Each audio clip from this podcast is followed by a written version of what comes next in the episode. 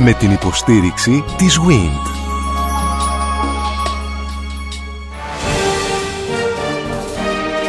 Γνωρίζοντας την ιστορία μας. Η ελληνική διατροφή από την προϊστορία μέχρι σήμερα.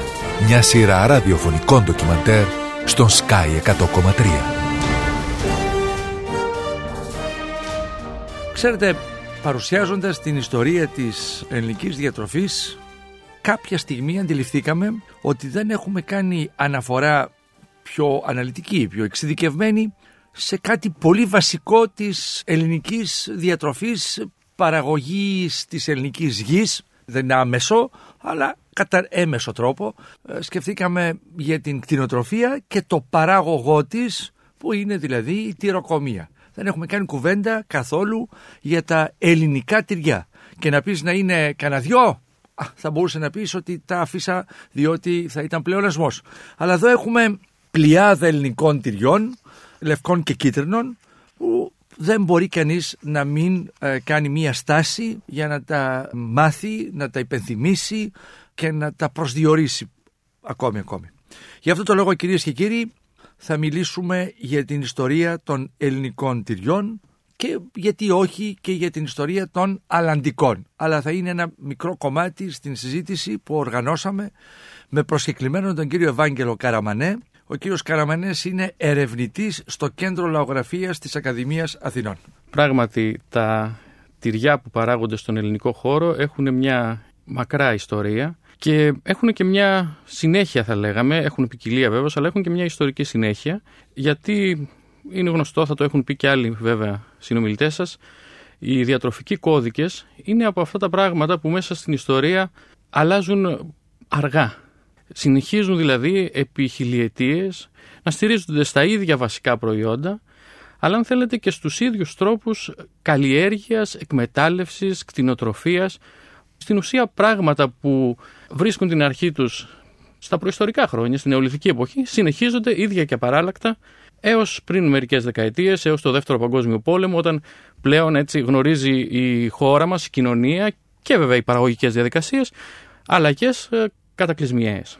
Η βιομηχανία, συνεπώ. Η, η βιομηχανία τροφίμων κάνει την πολύ μεγάλη αλλαγή. Έτσι δεν είναι, κύριε Καραμάνη. Και η εκμηχάνηση της mm. γεωργίας και της κτηνοτροφίας, του πρωτογενούς τομέα, αλλά οπωσδήποτε και η ανάπτυξη των δικτύων, οι μετακινήσεις πληθυσμών και η ανάγκη για μεταφορά των τροφίμων που προϋποθέτουν άλλες διαδικασίες παραγωγής, άλλα πρωτόκολλα παραγωγής, κατάλληλες μεθόδους συντήρησης, την εισαγωγή της ψήξης, μια που θα μιλήσουμε τώρα για τα γαλακτοκομικά προϊόντα. Για τη συντήρησή τους. Και άλλα πολλά. Ναι. Βέβαια, η αρχή όλων αυτών των πραγμάτων μας πάει πολλές χιλιετίες πίσω.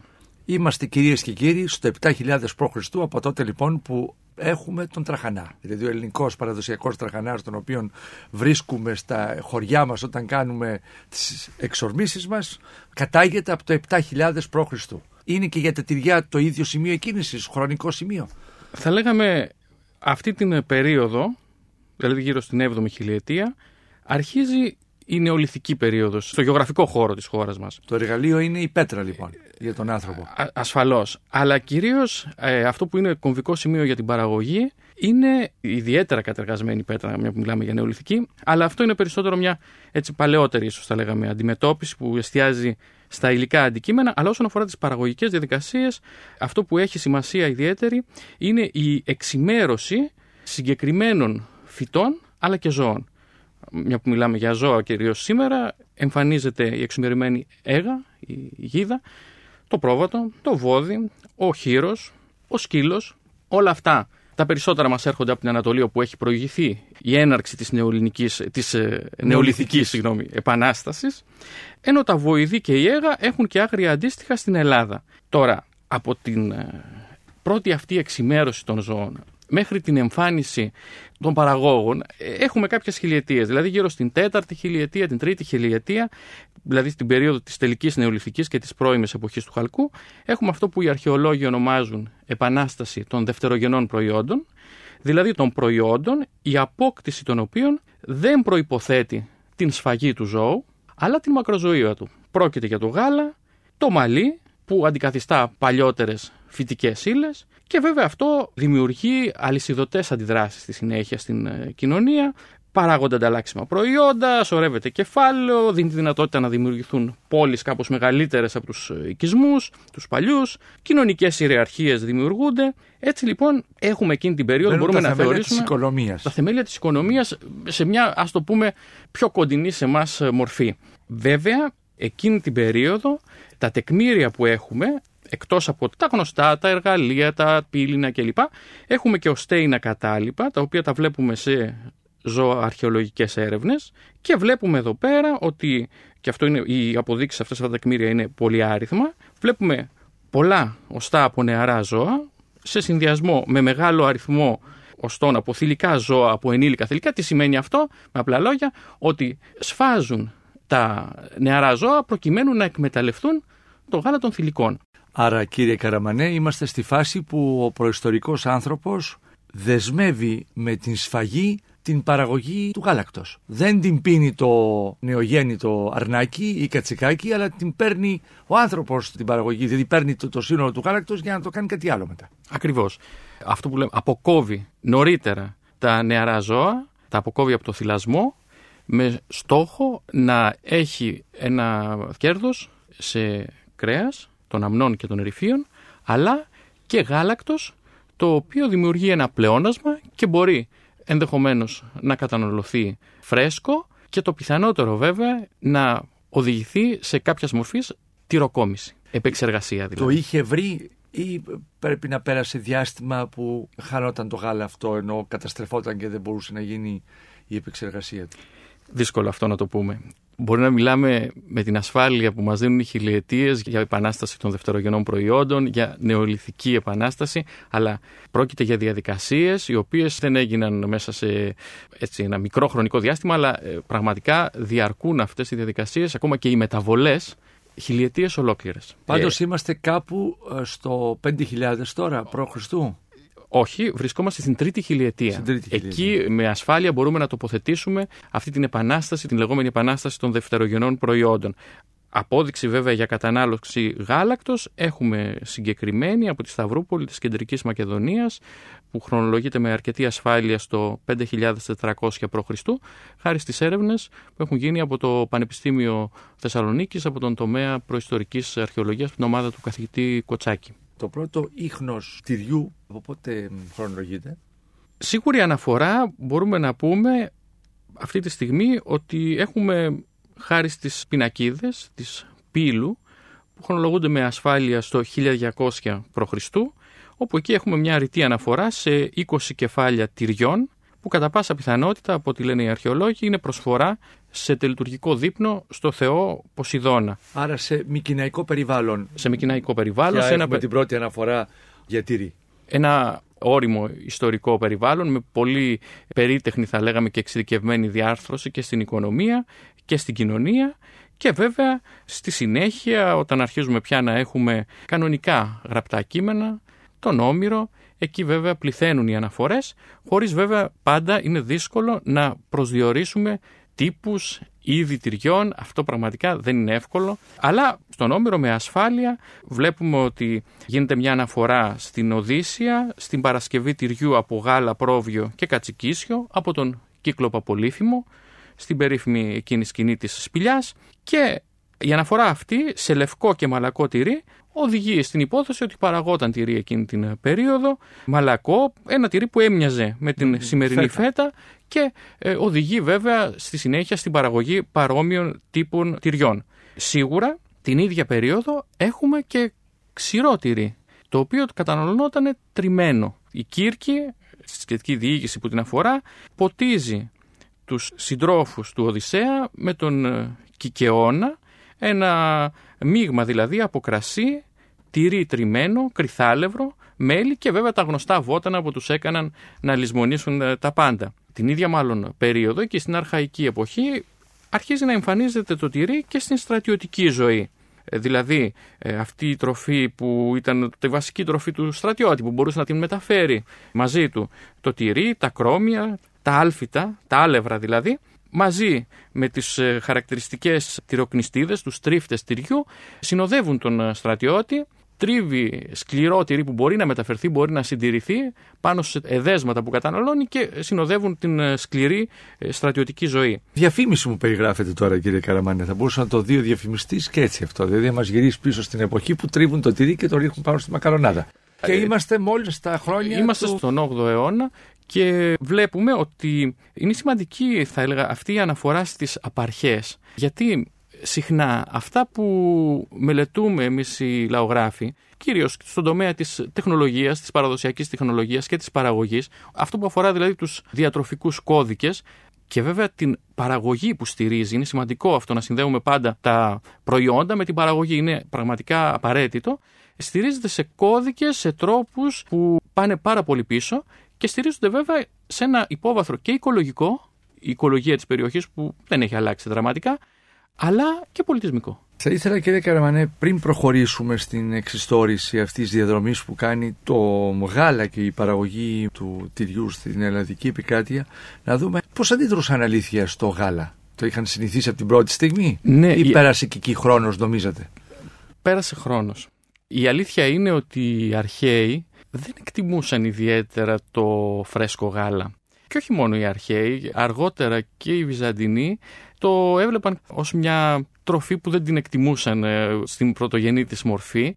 Ε, θεωρούσαν ότι είναι ένα τρόφιμο λαών λιγότερο πεπαιδευμένων, ανθρώπων που ζουν έναν βίο πειμενικό έξω από τον πολιτισμό που Μια εκπροσωπούσε. συνεπώς υπήρχε από τότε Ακριβώς. είναι πολύ ναι, είναι, είναι, πολύ έντονο, το βλέπουμε αυτό και στον Ηρόδοτο, αλλά μέχρι και τα βυζαντινά χρόνια πολύ όψιμα, δηλαδή και στον ε, Ευστάθιο Θεσσαλονίκη στον 12ο αιώνα. Βλέπουμε αυτές τις αναφορές στους σκήθες για παράδειγμα που κατοικούσαν εκείνη την περίοδο στην θάλασσα του Αζόφ, στην Κρυμαία, στην περιοχή του ποταμού Ίστρου τους αναφέρει έτσι με έναν τρόπο κάπως ε, υποτιμητικό. Άρα ο βοσκός που είναι μόνος του στην ύπεθρο και που προσδιορίζει κάποιες αξίες είναι ήδη τακτοποιημένες στην συνείδηση των ανθρώπων χιλιετίε. Πράγματι και αυτό πίσω. είναι. Και πόσο μάλλον και τους λαούς που έχουν αυτά τα χαρακτηριστικά, τους νομαδικούς λαούς που μετακινούνται. Και ε, βέβαια αυτό ενώ κυριαρχεί στην νοοτροπία εδώ και των Βυζαντινών επί πολλές ε, θα λέγαμε εκατονταετίες,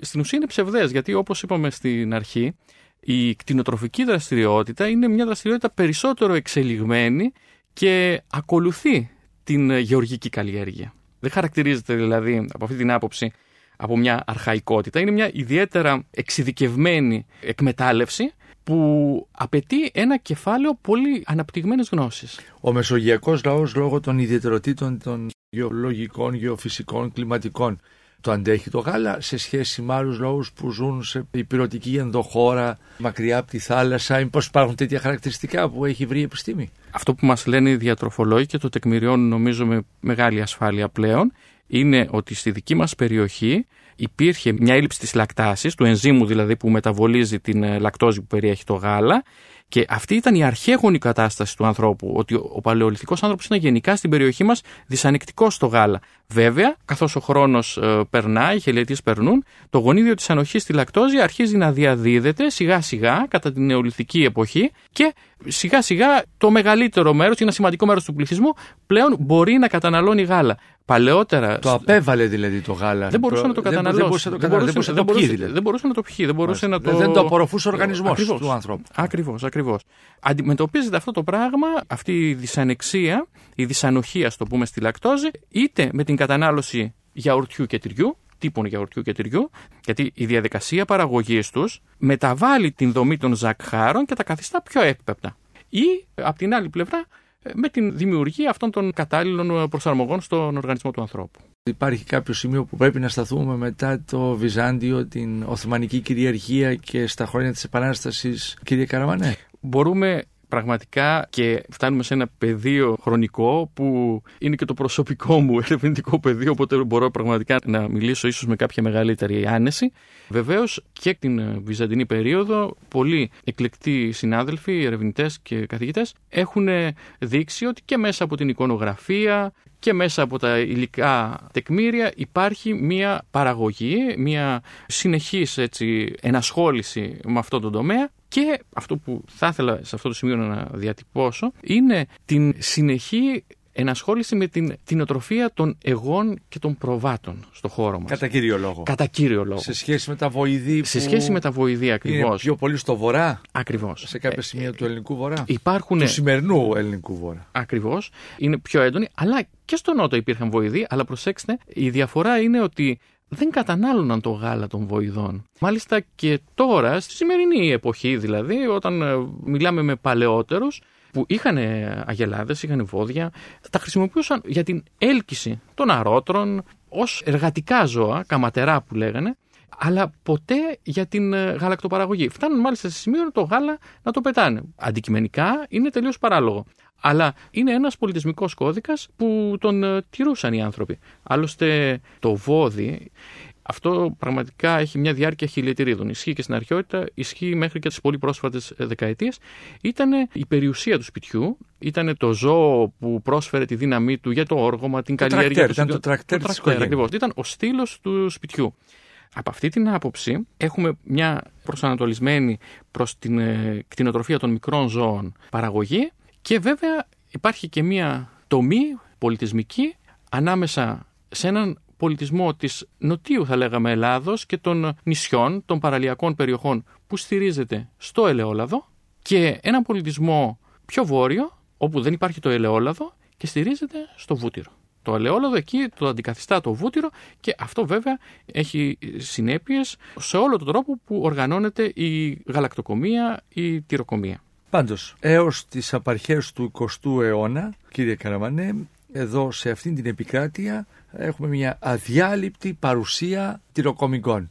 Ενός λευκού τυριού, μαλακού λευκού που μας κάνει να σκεφτούμε ότι είχαμε μια πρώιμη φέτα ή μια φέτα. Και σκληρών τυριών. Και σκληρών τυριών, τα ονομαζόμενα κίτρινα τυριά λοιπόν, τα σκληρά τυριά, για τα οποία υπάρχει και παράδοση στην Ελλάδα. Που παράγονται βέβαια μεγάλα, όχι αγελαδινό, αλλά από εγωπρόβιο. Να το τονίσουμε αυτό. Ναι κασέρι, γραβιέρες, κεφαλογραβιέρες και όλα αυτά που η πρώτη ύλη είναι εγωπρόβιο γάλα. Έτσι. Μείγματα σε διάφορες αναλογίες, γιατί αυτά ήταν τα κύρια ζώα της κτηνοτροφίας. Υπάρχουν βέβαια, αλλά στη Μακεδονία και κάποια βουβάλια, αλλά πραγματικά είναι πολύ μικρότερος ο αριθμός τους. Ποιες είναι οι πιο χαρακτηριστικές περιοχές Ελλάδος στην παραγωγή τυροκομικών, θα έλεγα όλες, με μία λέξη. Αργότερα, όταν θα κάνουμε την παρουσίαση των τυριών, που έχει καταγράψει εδώ η κυρία Πουπουλίδου που με τις σημειώσεις, θα δούμε και τα προϊόντα κάθε περιοχής. Από όπου προκύπτει αυτό που λέτε ότι σε όλη την επικράτεια της Ελλάδος, ανά γεωγραφικό διαμέρισμα, υπάρχουν χαρακτηριστικά προϊόντα που έχουν και την ονομασία του τόπου που προέρχονται. Ακριβώς. Είναι έντονο το στοιχείο της τοπικότητας. Αυτό συνέβαινε και στην αρχαιότητα, έτσι τα προσδιορίζαν τα τυριά. Λέγανε στην Αθήνα που είχε μεγάλο δίκτυο έτσι, εφοδιασμού με τυριά και μας έχει αφήσει και τεκμήρια γραπτά. Λένε για τον τρομιλικό τυρό από την τρομίλια της Αχαΐας, τον Κύθνιο, τον Κίο, τον Κρητικό, τον Σικελικό, από την ε, Μαύρη Θάλασσα. Έτσι τα προσδιορίζαν ανέκαθεν. Αλλά βέβαια, αν έρθουμε στην περίοδο του λεγόμενου από εμάς παραδοσιακού πολιτισμού, δηλαδή στην περίοδο της τουρκοκρατίας που φτάνει πια ως τις μέρες μας, ως τις αλλαγές τις ε, σύγχρονες, θα λέγαμε ότι η κτηνοτροφική δραστηριότητα είναι ιδιαίτερα έντονη σε όλη την Ελλάδα. Και για να είμαστε πιο συγκεκριμένοι θα αναφερόμασταν στην Μακεδονία, στον ευρύτερο μακεδονικό και θρακικό χώρο, τα μεγάλα κοπάδια, τα νομαδικά και ημινομαδικά που μετακινούνταν από τις ορεινές περιοχές της Βόρειας Πίνδου, της Ροδόπης προς τα παιδινά, δηλαδή προς την περιοχή της Χαλκιδικής, της Κεντρικής Μακεδονίας, της Ξάνθης και της Κομωτινής που πηγαίνανε στην περιοχή της Ανατολικής Ρωμιλίας. Δεν υπήρχαν τότε βέβαια τα σύνορα των εθνικών κρατών και υπήρχε μια θα λέγαμε ελευθερία μετακίνησης που περιορίζεται βέβαια στα επόμενα χρόνια. Η Πίνδος ε, συγκεκριμένα ήταν μια μεγάλη κοιτίδα θα λέγαμε της κτηνοτροφικής δραστηριότητας καθώς όλη αυτή η οροσυρά προσφέρεται αποκλειστικά στην κτηνοτροφική εκμετάλλευση. Δεν μπορεί εκεί να καλλιεργηθεί κάτι. Ανεβαίνουν μεγάλα κοπάδια κατά την θερινή περίοδο καθόλου το μήκος της οροσυράς, στην περιοχή για παράδειγμα των βλαχοχωρίων του νομού Γρεβενών, της ε, Σαμαρίνας, της Αβδέλας, του Περιβολίου, πιο κάτω του Μετσόβου, του Ασπροποτάμου, των Αγράφων, τα οποία κοπάδια κατά τη χειμερινή περίοδο παραχυμάζουν στις παιδινές περιοχές, δηλαδή στη Θεσσαλία, στην περιοχή της Άρτας, στην περιοχή της Αττικής Και βέβαια αυτό που πρέπει να τονίσουμε για την υπηρετική Ελλάδα είναι ότι υπάρχουν πληθυσμοί που εξειδικεύονται στην κτηνοτροφική παραγωγή. Είναι η βλάχη, η σαρακατσάνη και άλλες συστάδες έτσι, τοπικών Πληθυσμών. πληθυσμών, ε, χωριών, ομαδοποιήσεων, όπως οι κοπατσαρέοι, τα κοπατσάρικα χωριά των Γρεβενών και επιμέρους βέβαια τα χωριά του Ασπροποτάμου, τα Άγραφα, που ασχολούνται έντονα με την κτηνοτροφική παραγωγή. Το ίδιο συμβαίνει και πιο κάτω, στην Πελοπόννησο. Είναι η φύση του εδάφους τέτοια που προσφέρεται στην εκμετάλλευση την κτηνοτροφική. Δεν μπορείς να καλλιεργήσεις εύκολα στις ορεινές περιοχές και προσέφερε η κτηνοτροφία μια σημαντική διέξοδο στους ε, ελληνικούς πληθυσμούς. Άρα κατά την Άνοιξη, κατά τον Απρίλιο εκεί προς το Πάσχα, ανηφορίζουν τα κοπάδια με τους βοσκούς σε πιο ορεινά ή μη ορεινά σημεία βόσκησης καταρχήν. Ακριβώς. Και εκεί γίνεται η παραγωγή, κύριε Καραμανέ. Δηλαδή, βόσκουν, παράγουν γάλα, κάνουν και την παραγωγή των τυριών για να τα κατεβάσουν το φθινόπωρο κάτω. εν μέρη γίνεται, εξαρτάται από το πώς οργανώνουν την διαδικασία της παραγωγής. Να μην παραλείψουμε να πούμε ότι υπήρχαν και τα οικιακά τυριά. Κάθε σπίτι, κάθε οικογένεια έκανε κάποιους τύπους ε, τυριών σε όλη την Ελλάδα για τις ανάγκες της. Αναφερόμαστε τώρα σε μια κτηνοτροφία πιο μεγάλη, η οποία έχει τη δυνατότητα να έχει μια υπερπαραγωγή και να στραφεί ας πούμε και στην όποια εμπορευματοποίηση αυτού του προϊόντος με τη μορφή που είχε εκείνη την περίοδο βέβαια. Τώρα η γαλακτοπαραγωγή ξεκινάει σε ορισμένες περιπτώσεις με το απόκομμα των μικρών ζώων. Από τη στιγμή που έχουν διαθέσιμο γάλα, δηλαδή ε, πάβουν να θυλάζουν τα μικρά ζώα, οργανώνουν την παραγωγή ανάλογα οι κτηνοτρόφοι και μπορούν ήδη από την άνοιξη να αρχίζουν να παράγουν τυρί. Αυτό βέβαια από περιοχή σε περιοχή ποικίλει πότε ακριβώς είναι αυτό το peak, η κορύφωση της παραγωγής. Σίγουρα ξεκινάει πάντως σε γενικές γραμμές από το Πάσχα και φτάνει ως τον Ιούνιο-Ιούλιο. Εκεί πλέον πέφτει η γαλακτοπαραγωγή, είναι γνωστό μέσα στην ποιμενική ζωή ότι ο Αύγουστος είναι ο καλύτερος μήνας. Γιατί δεν έχουν πολλά πράγματα να κάνουν οι κτηνοτρόφοι, δεν έχουν πολλή εργασία, είναι λίγο το γάλα, ξεκουράζονται, είναι. Διακοπές τους. Αλλά αυτό το γάλα δεν πωλείται, το έχουν για να παράγουν Αλλά- όσα χρειάζονται για την οικογένειά τους. Δεν έχουμε μπει στη φάση ότι αυτό το παίρνει η μεταποίηση, θα το πάρει αργότερα η μεταποίηση, θα το πάρει αργότερα το εργοστάσιο. Ακριβώς. Αυτά ισχύουν πραγματικά στην ε, μεταπολεμική Ελλάδα. Τυριά α, για την οικιακή οικονομία, εκεί είχαμε μείνει, δηλαδή αντλούν το γάλα από τα ζώα, από τα αμνοερήφια κατά κύριο λόγο, αυτή είναι η ειδικότητα της Ελλάδος, σε σχέση με τα ολιγότερα βοηδή, είπαμε όμως εξηγήσατε ότι τα βοηδή τα έχουν οι άνθρωποι ως εργαλείο για την γεωργική παραγωγή και συνεπώς στα αμνοερήφια πέφτει το βάρος για την παραγωγή του γάλακτος και άρα από εκεί των τυροκομικών. Διαχωρίσατε την χρήση του ελαιολάδου στο κέντρο και νότο της Ελλάδος σε σχέση με το βούτυρο της κεντρικής και βορείου Ελλάδος που πια δίνει και άλλα φαγητά με άλλη γεύση σε ό,τι αφορά στη διατροφή. Είναι βασική πρώτη ύλη. Άρα το βούτυρο καθορίζει Το α, διατροφικό κώδικα και της τον περιοχής. διατροφικό κώδικα αλλά και επί της ουσίας και το βούτυρο είναι ένα βασικό προϊόν που παίρνουν από το πολύτιμο γάλα. Ακριβώς όπως το είπατε. Και βέβαια θα πρέπει να σημειώσουμε ότι αυτές οι παρατηρήσεις δεν αφορούν μόνο τον ελληνικό χώρο και στη γειτονική Ιταλία και στη Γαλλία, σε όλες τις χώρες τι μεσογειακές και πιο πέρα, πιο δυτικά, ισχύουν τα ίδια. τα Ε, φημισμένα κατσική τυριά των αλπικών περιοχών. που χρησιμοποιούνται ως τόποι θερινής βόσκησης από τα ευρύτερα κοπάδια της νοτίου Γαλλίας, τα οποία παραχυμάζουν στις ε, πεδιάδες της ε, Νίκαιας, της Άρλ, του Μομπελιέ και είναι αυτή όλη η ορεινή όγκη των Άλπαιων και των ε, Σεβέν πιο δυτικά.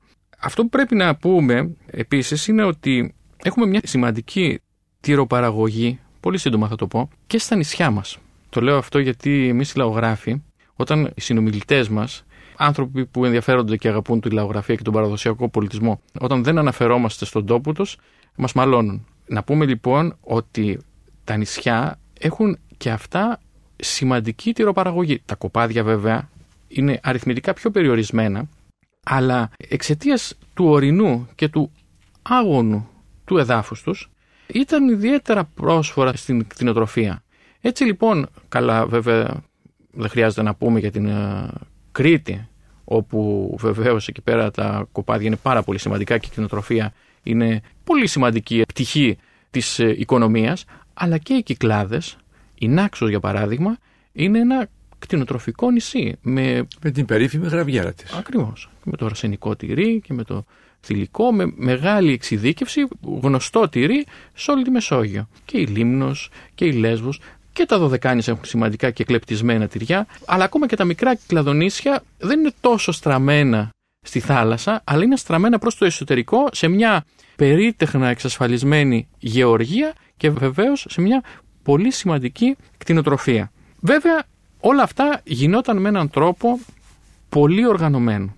Για να εξασφαλιστεί δηλαδή η αναγκαία ποσότητα του γάλακτος για να πετύχουν τυριά αξιοπρεπή, τα οποία ήταν κατάλληλα και για την εμπορία και να έχουν ποσότητες γάλακτος που να μπορούν να τυροκομίσουν για σημαντικά τυριά, εξασφάλισαν κάποιες ομαδοποιήσεις, οργάνωναν κάποιες μορφές εκμετάλλευσης παραγωγής, οι οποίες δεν διαφέρουν πάρα πολύ από τόπο σε τόπο, αλλά μερικές φορές εμφανίζονται με διαφορετικά ονόματα.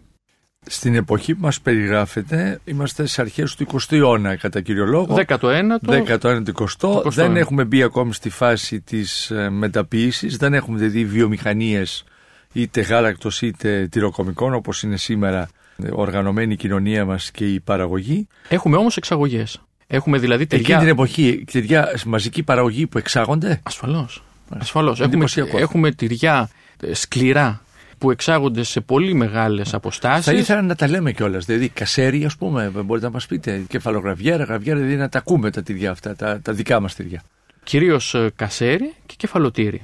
Από την Πίνδο, για παράδειγμα, η περιοχή των βλαχοχωρίων και η Σαμαρίνα είναι ένα αντιπροσωπευτικός, εμβληματικός, θα έλεγα, οικισμός. Αποστέλει κεφαλοτήρι σε πολύ μεγάλες αποστάσεις, στην ε, Κωνσταντινούπολη βεβαίως. Δηλαδή τα καραβάνια που εκκινούν από την ε, Δυτική Μακεδονία, είτε είναι τα Γρεβενά, είτε είναι τον Ιμφαίο, η Φλόρινα και η ευρύτερη περιοχή, αυτά που καταλήγουν στη Βιέννη και σε άλλες πρωτεύουσες κεντρικής Ευρώπης, είτε λέτε ανατολικά προς την Κωνσταντινούπολη, μεταφέρουν και τυριά πέραν από τα άλλα τοπικά τους προϊόντα. Προς την κεντρική Ευρώπη δεν έχω τόσες ε, γνώσεις για το συγκεκριμένο, αλλά σίγουρα υπάρχουν πληροφορίες έγκυρες για την Κωνσταντινούπολη, την Κύπρο, την Αίγυπτο, τις πόλεις βέβαια του νεοελληνικού βασιλείου, την Αθήνα, πάρα πολλά τυριά σκληρά προς την Ιταλία, όπου πωλείται το ελληνικό κεφαλοτήρι ως ε, κάτσιο καβάλε, κεφάλι αλόγου, περιόνιμο πολύ γνωστό στη νότιο κυρίως Ιταλία και βεβαίως εκεί που γίνεται η έκρηξη θα λέγαμε των εξαγωγών από τα τέλη του 19ου αιώνα και βέβαια είναι πολύ έντονο στις αρχές του 20ου όταν αρχίζει η ελληνική μετανάστευση προς την ε, Αμερική, τον Καναδά και αργότερα την Αυστραλία. Εκεί Οι βέβαια. Οι μετανάστες στέλνουν και τα προϊόντα τους. Στέλνουν και τα προϊόντα τους. Είναι ο κύριος τρόπος παγκοσμίως για να διαδοθούν αυτά τα προϊόντα. Η φέτα έφτασε σε αυτές τις χώρες με αυτόν τον τρόπο Βέβαια ήταν μια οδύσσια. Ο κύριος Ανιφαντάκης, ο κύριος εκπρόσωπος έτσι από την πλευρά της γαλακτοκομίας, στον αγώνα που έδωσε η χώρα μας για την κατοχήρωση της ε, φέτας, οι πολλές δεκαετίες, έχει γράψει κάπου για την οδύσσια της φέτας. Λοιπόν, είναι μια μεγάλη ιστορία, αλλά αυτά τα προϊόντα, τα τυροκομικά, φτάνουν και τα γνωρίζουν οι ξένοι μέσα από τους μετανάστες. Αυτό βέβαια γίνεται παντού όταν υπάρχουν πληθυσμοί που μετακινούνται, φέρνουν μαζί και τα προϊόντα και εξοικειώνονται και οι ντόπιοι σιγά σιγά. Αυτό που πρέπει βέβαια να πούμε ότι για να επιτευχθεί ένα σημαντικός όγκος γάλακτος για να παραχθούν τυριά που προορίζονται για να βγουν έξω από την τοπική κατανάλωση, χρειάζεται μια οργάνωση της παραγωγής. Δηλαδή για να φτιάξεις ένα κασέρι, ένα κεφαλοτήρι, ένα μανούρι, ε, στον ύφο ένα εκλεκτό τυρί και να ξεφύγεις από τα τοπικά τυριά, αξιόλογα και αυτά, τοπικά τυριά όπως ε, ο μπάτζος, άλλα μη ζήθρες, μικρότερα Όπου τυριά. είναι ο μπάτζος. Ο Μπάτζο είναι από τη Δυτική Μακεδονία και από την Βόρειο Θεσσαλία, την περιοχή της Ελασσόνας, Γρεβενά και βορειότερα. Και τι είναι ακριβώς; Είναι ένα τυρί ημίσκληρο, το οποίο συντηρείται μέσα σε άλμη. Ένα πολύ ωραίο τοπικό τυρί, το οποίο έχει το χαρακτηριστικό ότι προέρχεται από μια λυσίδα παραγωγής. Εμείς στην αργό θα λέγαμε το, της επιστήμης μας για τεχνολογικές αλυσίδες. Προέρχεται λοιπόν από μια αλυσίδα παραγωγής όπου παράγονται και άλλα προϊόντα, δηλαδή μαζί με τον μπάτζο μπορούμε να έχουμε και την παραγωγή μανουριού, μυζήθρας και άλλων προϊόντων. Αυτό λοιπόν είναι το τυρί, το τοπικό, αυτό που δεν προορίζεται για τους έξω. Είναι το τυρί που προορίζεται για ε, κατανάλωση των εντοπίων. Ας το πούμε ποιοτικά λιγότερο σημαντικό. Όχι όμως αναξιολόγου. Βεβαίως, σήμερα ο Μπάντζο με τις σύγχρονες συνθήκες παραγωγής, που βέβαια είναι πολύ πιο εκλεπτισμένες, έτσι και η πρόοδος είναι σε αυτό το τομέα ηλικιώδε, είναι να τηρεί λίγα αξιόλογο. Αυτό που ήθελα να πω είναι ότι υπήρχε μια σοφή οργάνωση της παραγωγής στον ελληνικό παραδοσιακό πολιτισμό. Ειδικότερα για την, σε όλους τους τομείς, αλλά ειδικότερα για την κτηνοτροφία, υπήρχαν συσσωματώσεις, τα γνωστά σε όλους τσελιγκάτα, όσον αφορά την περιοχή της Πίνδου ευρύτερα, όπου υπό την ηγεσία ενός ικανού τσέλιγκα, όχι απαραίτητα του πλουσιότερου, είναι ο διευθύνων σύμβουλος Ακριβώς. της εταιρείας. Ναι, ο... το οποίος μάλιστα είχε μια ο θέση. Ο Αρχιτσέλιγκας είχε μια θέση ιδιαίτερα επισφαλή. Δηλαδή μπορούσε να χάσει τη θέση του για ψήλου πίδημα. Δεν ξέρω αν συμβαίνει και σήμερα στους διευθύνοντες συμβούλους.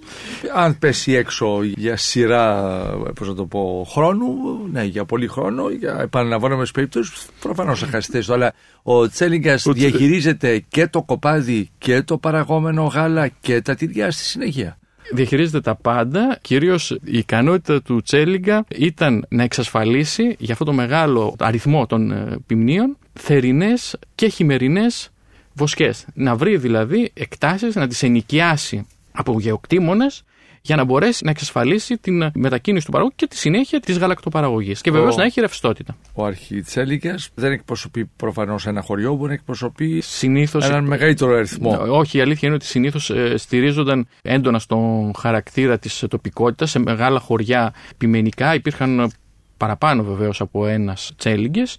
Αυτή είναι η περίπτωση των βλαχοχωρίων εν γέννη, έτσι, της ε, βόρειας Πίνδου, αλλά και της περιοχής του Ασπροποτάμου και βεβαίως των ε, περίφημων τσελιγκάτων των Σαρακατσάνων, που περνούσαν τους ε, μήνες τους ε, θερινούς σε όλη την Πίνδο, από το Ζαγόρι και μέχρι κάτω τα Άγραφα και βέβαια μέχρι τη Ροδόπη και την ε, Βουλγαρία όπου υπάρχει σημαντικός αριθμός Σαρακατσάνων. Ο πώς έχει την οργάνωση παραγωγής. Την ευθύνη για όλη αυτή τη διαδικασία. Πραγματικά είναι σημαντική δουλειά. Πώς την έχανε, σε ποια περίπτωση την έχανε, αν έχανε το κοπάδι, αν δεν έβρισκε καλό σκοτόπι. Μιλάμε για ιστορικές περιόδους που επικρατούσε μεγάλη ανασφάλεια και εξαιτίας των πολεμικών γεγονότων, όπου το επίπεδο της κτηνιατρικής περίθαλψη στηρίζονταν σε πρακτικές μεθόδους, ε, μεθόδους έτσι αρχαϊκές και στηρίζονταν στην εμπειρία των ανθρώπων και μπορούσε από μια ασθένεια να χαθούν τα πάντα. Δηλαδή, αυτό που λένε στην παραδοσιακή ζωή έμεινε με την κλίτσα. Μόνο δηλαδή με το έμβλημα της εξουσίας του, χωρίς καθόλου ζωικό κεφάλαιο. Αυτό βέβαια προσπαθούσαν πραγματικά να το αποφύγουν. Είχε βέβαια αυτός ο άνθρωπος υπό την ε, σκέπη του έναν αριθμό κοπαδιών, έναν αριθμό δηλαδή κτηνοτρόφων, οι οποίοι ονομαζόταν σμίχτες, αυτοί δηλαδή που σμίγαν, που ενώναν τα κοπάδια τους και αυτοί οι άνθρωποι στηρίζονταν σε αυτόν για να τους ε, καθοδηγήσει και στο τέλος της εποχιακής εκμετάλλευσης να καταφέρει να τους δώσει τα όποια κέρδη, τα οποία συνήθως ήταν ανύπαρκτα. Και βεβαίως υπήρχαν ε, μέσα στη συσσωμάτωση του τσελιγκάτου και ε, αρκετή έμιστη βοσκή, η λεγόμενη ρογιασμένη βοσκή που πέραν μισθό, ρόγα δηλαδή και βέβαια χαρακτηριζόταν ε, αυτό το σύστημα και από σχέσεις βέβαια ιεραρχίας και εκμετάλλευσης. Τώρα με την πρόοδο της έρευνας βλέπουμε ότι υπήρχαν και σχέσεις φοβερής εκμετάλλευσης, αυτό αποτυπώνεται και στις εκφράσεις της παρημιώδης, κράτα εσύ το μαλλί και δώσ' τους τα κλόκουρα. Δηλαδή ο Τσέλιγκας να κρατήσει το ποιοτικό ε, μαλλί και να πάρουν τα κατώτερα μέρη του μαλλιού οι καημένοι σμίχτε και η έμιστη βοσκή. Φαντάζομαι ότι έχετε μίλησει με βοσκούς μιας κάποιας ηλικίας. Αυτές οι ιστορίες τις ακούτε, δηλαδή υπήρχαν μέχρι πρότινος, μέχρι να μπούμε στα οργανωμένα βουστάσια και την βιομηχανία; Αυτές οι σχέσεις διατηρούνται ίδιες και απαράλλαχτες έως την δεκαετία του 1960 και βέβαια έχουν καταγραφεί και με συνεντεύξεις που στηρίζονται στις αναμνήσεις των παλαιότερων κτηνοτρόφων, αλλά βέβαια η ελληνική λαογραφία καταγράφει και επιτόπου αυτά τα φαινόμενα από πολύ παλιότερα, δηλαδή με επιστημονικό τρόπο, θα λέγαμε από τις αρχές του 20ου αιώνα. Έχει ένα καλό η ελληνική λαογραφία, κάνω μια παρένθεση, όπως την ε, ίδρυσε ο Νικόλαος Πολίτης και όπως όρισε τα παιδεία της, είναι απλωμένη στο σύνολο του πολιτισμικού φαινομένου στην αρχική σύλληψή της ως ε, επιστημονικού κλάδου δεν ε, στράφηκε μόνο στη μελέτη του λόγου, των παραμυθιών, των παραδόσεων αλλά και ο υλικός πολιτισμός η αρχιτεκτονική, η λαϊκή, οι τροφές, οι ενδυμασίες ήταν μέσα, θα πούμε, στην, αν το θέλετε, στην προγραμματική της διακήρυξη. Όλη η καθημερινότητα του ανθρώπου. Όλη η καθημερινότητα, ο πολιτισμός. Όλα όσα ζούμε είναι μέρος του πολιτισμού μας. Δεν υπάρχουν πτυχές οι οποίες είναι ανώτερες και άλλες που είναι κατώτερες. Υπήρχε βέβαια αυτή η νοοτροπία, θα λέγαμε, που δεν πρέπει να το κρύψουμε αυτό, ότι μια στροφή προς την γλώσσα, προς τα τραγούδια, τα παραμύθια, τις παραδόσεις κλπ. που απασχόλησε περισσότερο για πολλούς λόγους. Αλλά μια... δεν υποτίμησε τις άλλες δραστηριότητε. Δεν τι υποτίμησε καθόλου και μάλιστα παρότι ερχόταν σε μια πιο έτσι ύστερη φάση ασχολήθηκαν οι λαογράφοι με αυτά τα φαινόμενα, τα φαινόμενα δηλαδή της καθημερινής ζωής και του υλικού πολιτισμού. Υπήρχε από την αρχή αυτό το πεδίο και μάλιστα ε, πρόσφατα κυκλοφορήθηκε και ένα δίτομο έργο από το Κέντρο Λαογραφίας για τον Νικόλαο Πολίτη και υπάρχουν κάποια άρθρα εκεί που ασχολούνται ακριβώς με αυτό το φαινόμενο. Έχω και εγώ κάτι γράψει ε, για το πώς αντιμετωπίστηκε η μελέτη αυτών των πραγμάτων ήδη από την ίδρυση του Κέντρου Λαογραφίας του Λαογραφικού Αρχείου του 1918. Αυτά τα πράγματα χρειάζονται συστηματική, επιτόπια έρευνα, συνεντεύξεις με τους ε, ανθρώπους, επί του πεδίου, Όπου συμμε... και αντλεί τις πληροφορίες του επιστήμων ναι. ναι. Και συμμετοχική παρατήρηση, βέβαια. Να, να το δεις, να βλέπεις αν αυτό που σου λέει ο πληροφορητής ισχύει να εμπλακείς δηλαδή προσωπικά σε αυτή τη διαδικασία. Θα ήθελα, κύριε Καραμανέ, όπως εξελίσσεται τη συζήτησή μας, να μπούμε σιγά σιγά και στα προϊόντα με την ονομασία τους για να βρούμε μέσα από αυτή την παράθεση τι σημαίνει pop, δηλαδή προϊόντα ονομασίας ποερεύσης, να προσδιορίσουμε τα παραδοσιακά της ελληνικής τυροκομείας. Μετά θα ήθελα να μας πείτε τι είναι εκείνο που κάνει να ξεχωρίζει τη μία ποιότητα από την άλλη, γιατί είναι το ένα τυρί καλύτερο από το άλλο και ό,τι άλλο βρούμε στη διαδρομή μας. Να πιάσω ως πρώτο εμβληματικό τυρί της Ελλάδος φαντάζομαι τη φέτα. Ναι. Σε σχέση δηλαδή μεταξύ σκληρού τυριού και μαλακού λευκού, νομίζω ότι από όλο το βασίλειο της θηροκομεία, το αυτό που ξεχωρίζει Σήμερα. η Βασίλισσα. Σήμερα. Όχι διαχρονικά. Όχι διαχρονικά. Α, μάλιστα. Όχι διαχρονικά. Δεν το ήξερα αυτό, παρακαλώ. Ο κύριος λόγος είναι ότι το, απλώς στην κατασκευή το πλέον χαρακτηριστικό της, ε, όλων των ελληνικών περιοχών αυτό τυρί, στο παραδοσιακό πλαίσιο είχε μια δυσκολία να συντηρηθεί. Δηλαδή, όταν δεν υπήρχαν ψυγεία, αυτού του τύπου τα τυριά συντηρούνται μόνο όταν είναι υπερβολικά αλατισμένα. Η δυνατότητα της φέτας να παραχθεί έρχεται μόνο όταν δημιουργούνται πια ψυκτικοί θάλαμοι ε, ικανού μεγέθους. Να μην ξεχνάμε ότι στις αρχές του 20ου αιώνα οι ψυκτικοί θάλαμοι στον ελληνικό χώρο είναι πρακτικά ανήρπαρκτοι. Δηλαδή, δύο-τρία ζυθοποιία έχουν ψυγεία Εκεί βάζανε έτσι και κάτι πιο τυρί από ό,τι γράφουν οι, οι προπάτορες της επιστημονικής ε, ελληνικής αλλακτοκομία και τυροκομείας, αλλά θα περάσουν αρκετές δεκαετίες μέχρι να δημιουργηθούν πραγματικά δίκτυα μεταφοράς. Συνθήκες ε, για να μπορούν να αντέξουν τα τυριά. Άρα για αυτό το λόγο μπαίνει το λευκό τυρί μέσα στην άλμη στο νερό είναι... το αλατισμένο προκειμένου να, να κρατηθεί δηλαδή. Ασφαλώς. Κρατηθεί... Είναι ένας τρόπος ε, συντήρησης. Αλόβητο. Ακριβώς. Είναι ένας τρόπος συντήρησης που βέβαια αυτός ο τρόπος, εκτός από τη συντήρηση, προσδίδει και αυτά τα ιδιαίτερα χαρακτηριστικά του. Έτσι λοιπόν. Αυτό το βρήκαν με την πρώτη, νομίζετε, ή πέρασε χρόνος από την ώρα που ανακαλύφθηκε το λευκό τυρί, πέρασε ένας χρόνος για να μπει μέσα στην άλμη και να διατηρηθεί;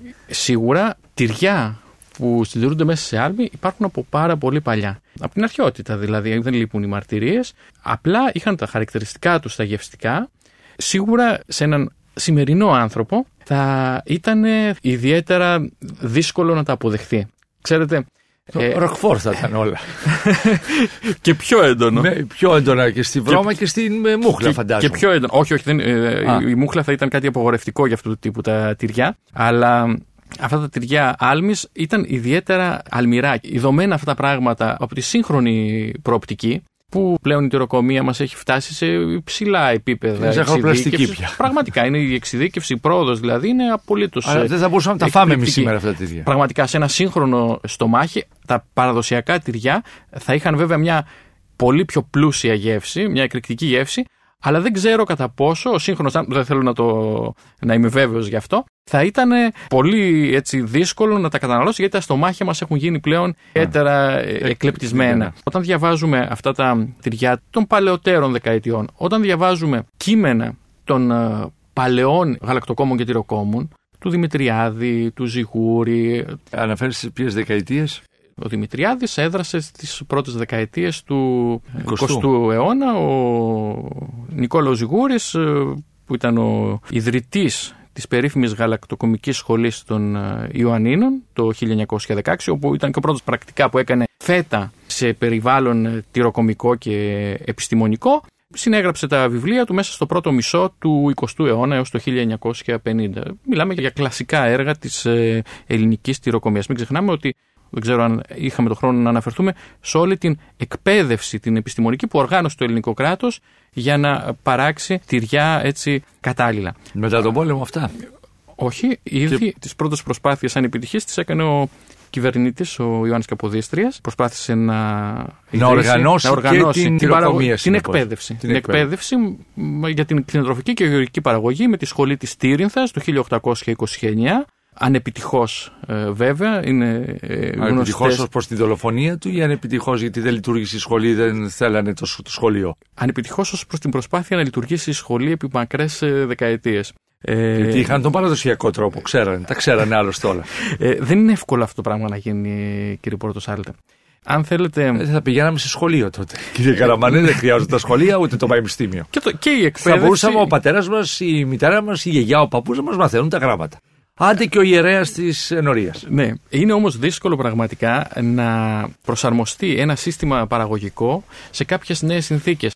Αν θέλετε. Α ίσως... μην επεκταθούμε, το ναι. ζούμε σήμερα, κύριε Καραμανέ. Ακριβώς. Βλέπετε σήμερα πόσο δύσκολο ναι. είναι. Συζητάμε σε ένα σύγχρονο κράτος για αλλαγή, για αναδιάρθρωση καλλιεργειών, για αλλαγή του παραγωγικού μοντέλου κλπ. Και βλέπετε ότι το και πράγμα. Εμείς είμαστε στα κάγκελα και είναι, άλλοι μισοί. Είναι, είναι δύσκολο. Ναι. Ε, φανταστείτε τώρα σε ένα παραδοσιακό πλαίσιο.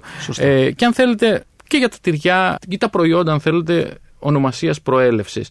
Αν δούμε την έννοια αυτών των, των προϊόντων και την ιστορία της έννοιας αν θέλετε, πρέπει βέβαια να πάμε στη Γαλλία. Εγώ πάντα όταν κάνω αυτό το μάθημα αρχίζω από εκεί γιατί είναι καλό μια έννοια που κυκλοφορεί, την έχουμε κάθε μέρα στο στόμα μας να δούμε πότε φτιάχτηκε αυτό το πράγμα. Σαν κατασκευή εννοώ, ενοιολογική. Η απελασιόν κοντρολέ. Θα πρέπει να πάμε στη Γαλλία 100 και πλέον έτη πριν, στα τέλη του 19ου αιώνα, όπου εκεί χρησιμοποιούνταν τα ονόματα χωριών, πόλεων, περιοχών για να περιγράψουν κάποια προϊόντα. Κρασιά, τυριά κλπ. Λέγαμε, ξέρω εγώ, γκρουγέρ, ραβιέρα ήταν η περιοχή της γκρουγέρ. Ένα κρασί της Καμπανίας, ο Αφρόδης Ίνος, ο Σαμπάνι, προσδιορίζε το συγκεκριμένο κρασί. Βρέθηκαν οι Γάλλοι εκείνη την περίοδο σε ένα καθεστώς εκτεταμένης, θα λέγαμε, νοθείας.